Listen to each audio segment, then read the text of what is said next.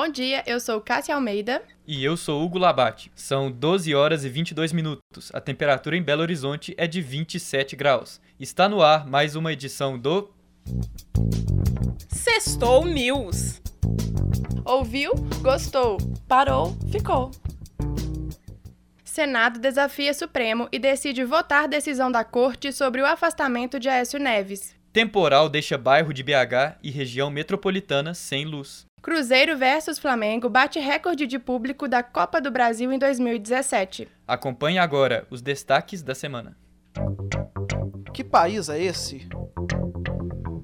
Senado desafia Supremo Tribunal Federal e decide votar afastamento de Aécio Neves. A repórter Caroline Mercia traz mais informações. O Senado decidiu ontem votar em plenário o afastamento do mandato e o recolhimento noturno do senador Aécio Neves. A decisão foi do Supremo Tribunal Federal. Com a medida, o Senado vai desafiar mais uma vez o STF, já que a decisão da Corte deve ser cumprida. Aécio Neves, que está proibido de ir ao prédio do Senado por conta de decisão do Supremo, não participou da votação. Parte dos senadores diz acreditar que a Casa tem o poder de reverter a decisão do STF. Os próprios ministros da Corte divergem sobre o tema. Projeto de parlamentares mineiros busca suspender leilão de usinas da CEMIG, mesmo depois do leilão já ter sido realizado. Conta mais, Ricardo Malagoli. A Câmara dos Deputados, em votação da Comissão de Constituição e Justiça, aprovou na tarde de ontem um projeto de decreto legislativo que pode gerar uma reviravolta na recente privatização de quatro usinas da CEMIG. A proposta foi iniciativa de João Moraes, do PCdoB de Minas, e do petista e ex-prefeito de BH, Patrus Ananias. O decreto poderá anular as portarias do Ministério de Minas e Energia que atribuíram à ANEEL,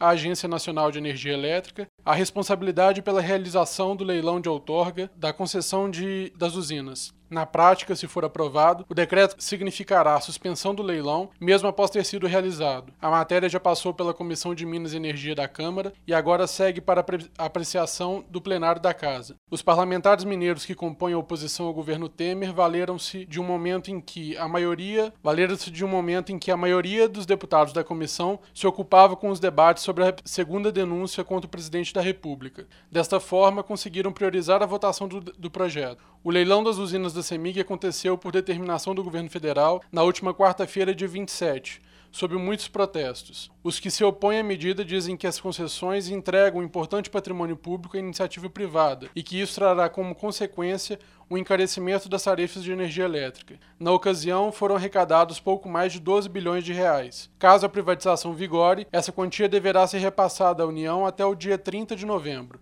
o governo federal argumenta que as concessões são necessárias para que se cumpra a meta fiscal deste ano. Aguenta coração.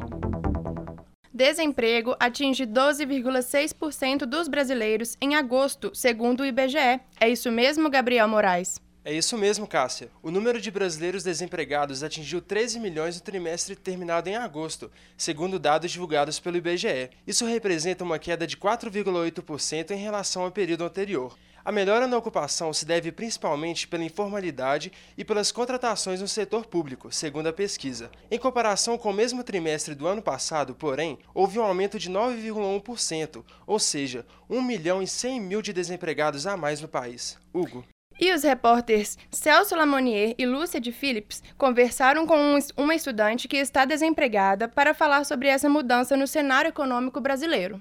Estou aqui com Letícia Ferreira, estudante de jornalismo, que vai contar pra gente como você está enxergando o mercado de trabalho hoje. Eu acho que, tipo, no momento, assim, desse ano, agora de 2016 para 2017, é, o mercado de trabalho deu uma alavancada, né? A economia toda deu uma alavancada, se, se a gente for pensar. Mas mesmo assim ainda estamos, né? Por causa da crise, então ainda está bem complicado. Eu conheço bastante gente que perdeu emprego estando na crise e ainda não conseguiu se reerguer. Eu, por exemplo, que acabei um estágio agora, acabei terminei meu contrato e agora estou em busca de um novo estágio, mas eu acho que até o mercado de estágio ele está em melhores condições porque querendo ou não é uma mão de obra barata, né? Ponte aérea. Internautas fazem crítica à rede social Twitter depois da publicação de postagens polêmicas de Donald Trump contra a Coreia do Norte. A repórter Liza Kercher explica o motivo do protesto.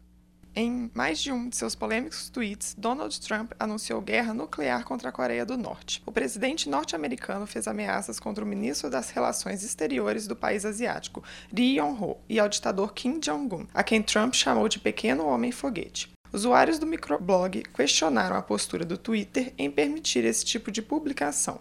Em seus termos de serviço, a rede social deixa claro que ameaças de violência não são permitidas. Em resposta, o Twitter afirmou que permite as intimidações de Trump por serem de interesse público e por seu valor noticioso, mas que pretende rever suas normas diante das críticas de que estaria dando privilégios a Trump. BH City Temporal deixa bairros de BH e região metropolitana sem luz. O repórter Thales Ribeiro traz mais informações. O temporal que surpreendeu os moradores de Belo Horizonte, Betim e Contagem na noite desta quinta-feira deixou diversos bairros sem energia elétrica. Já haviam 107 dias que não chovia em Belo Horizonte. Segundo a Companhia Energética de Minas Gerais, a CEMIG, as regiões Centro-Sul, Oeste, Noroeste, Leste e Nordeste foram as principais afetadas pela falta de luz na Grande BH. De acordo com a CEMIG, a queda de galhos de, e outros objetos na rede elétrica devido à pancada de chuva foi o principal motivo para o desligamento nesses bairros. A companhia informou também que, por volta das 23 horas, a energia elétrica já havia sido restabelecida em 80% das regiões afetadas, mas alguns bairros, no entanto, só tiveram energia de novo na madrugada. Ontem, a Defesa Civil divulgou alertas em sua conta no Twitter sobre os riscos de alagamento nas proximidades da Avenida Vilarinho, em Vinda Nova, e da Rua Antônio Ribeiro, no bairro Ribeiro de Abreu porém não foram registrados nenhuma notificação durante o temporal. De volta aos estúdios. Papel e caneta. Governo federal não compra livros de literatura para escolas públicas desde 2014 o governo federal vai ficar ao menos quatro anos sem entregar novos livros de literatura para bibliotecas de escolas públicas brasileiras. A última remessa de livros feita pelo Ministério da Educação para toda a rede ocorreu em 2014. Entre 2000 e 2014, os livros foram distribuídos pelo Programa Nacional Biblioteca da Escola, que foi extinto. O MEC afirmou que só terá possibilidade de enviar novos livros em 2019. Repórter Rafael Dornas. Mundo Verde Praias brasileiras têm cali recorde de 97 baleias só em 2017.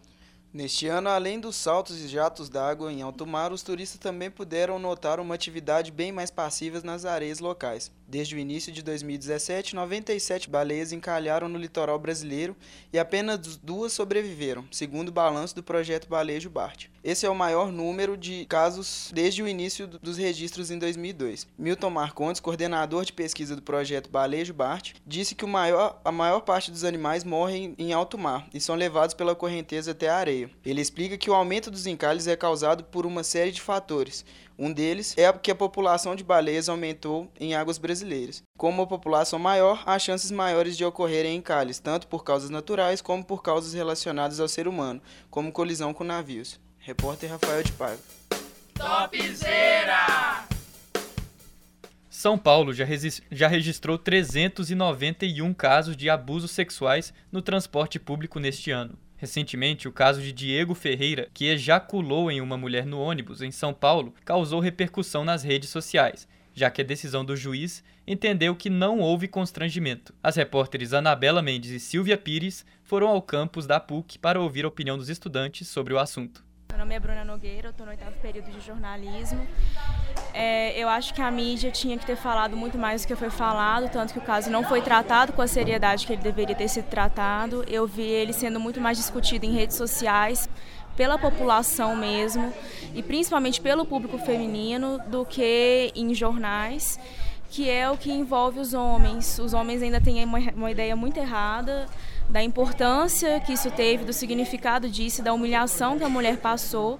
E eu acho que quando isso é tratado de forma mais séria pela mídia tradicional e não tanto pelas redes sociais, o assunto ele pode ser mais bem lidado. Meu nome é Luiz Henrique, eu faço publicidade e propaganda. Nesse caso, além da falta de respeito, eu acho que a falta de respeito maior ainda foi que o juiz teve. Que ele viu isso como se não fosse uma coisa imoral, liberou e esse cidadão fez de novo. E o problema é que isso abre espaço para que outros sintam livres para fazer, porque eles já têm a certeza da impunidade. Rafaela, faço publicidade e propaganda. E eu acho que tá cada vez mais difícil você ser mulher, porque acontece uma coisa absurda, a pessoa é solta, o que influencia mais gente fazer isso no metrô. Já rolou outros casos de gente ejaculando nos outros. E assim, a gente se sente completamente desrespeitada e que não vai ter como resolver isso, sabe? Aqui na PUC. Na primeira semana de outubro, os cursos de Cinema, Publicidade, Propaganda e Jornalismo realizarão o evento Jornada das Utopias. Rafaela Domingos traz mais detalhes. Nos dois primeiros dias de evento, vão acontecer quatro grandes conferências. Na quarta e na quinta, os alunos vão poder participar de oficinas, workshops e palestras com temas diversos como cinema indígena, racismo, LGBTQQ+, e fotoativismo. A programação também conta com as oficinas livres e apresentações artísticas. As inscrições são feitas através do SGA, no site da PUC Minas. Para mais informações, a programação completa está disponível na página do evento no Facebook, facebook.com.br Jornada das Utopias. Fim de legal. Arte e cultura.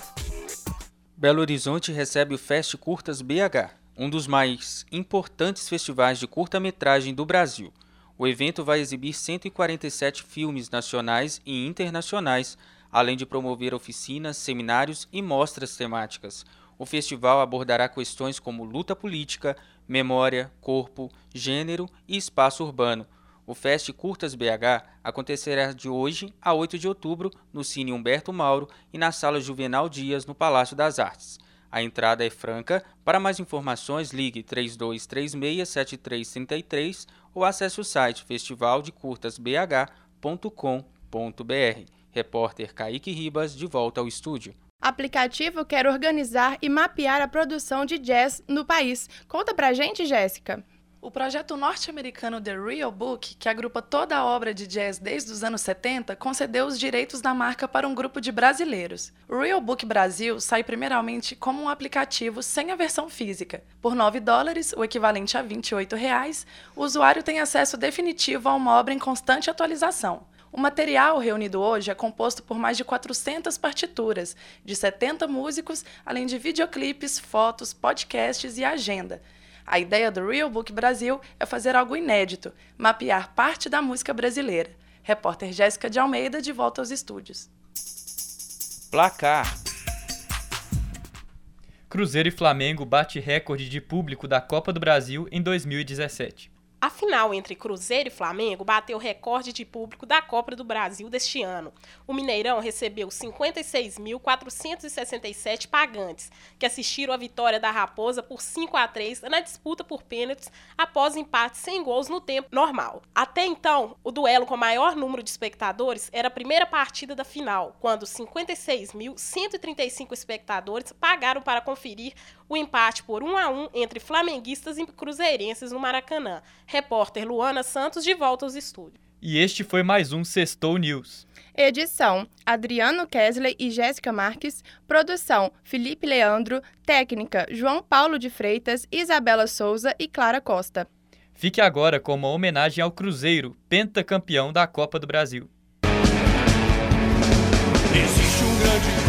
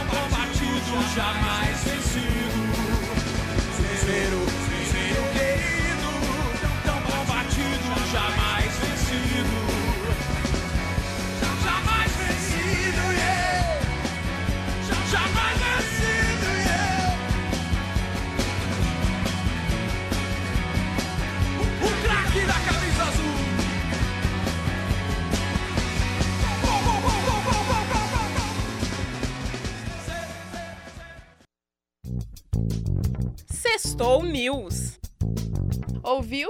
Gostou? Parou? Ficou.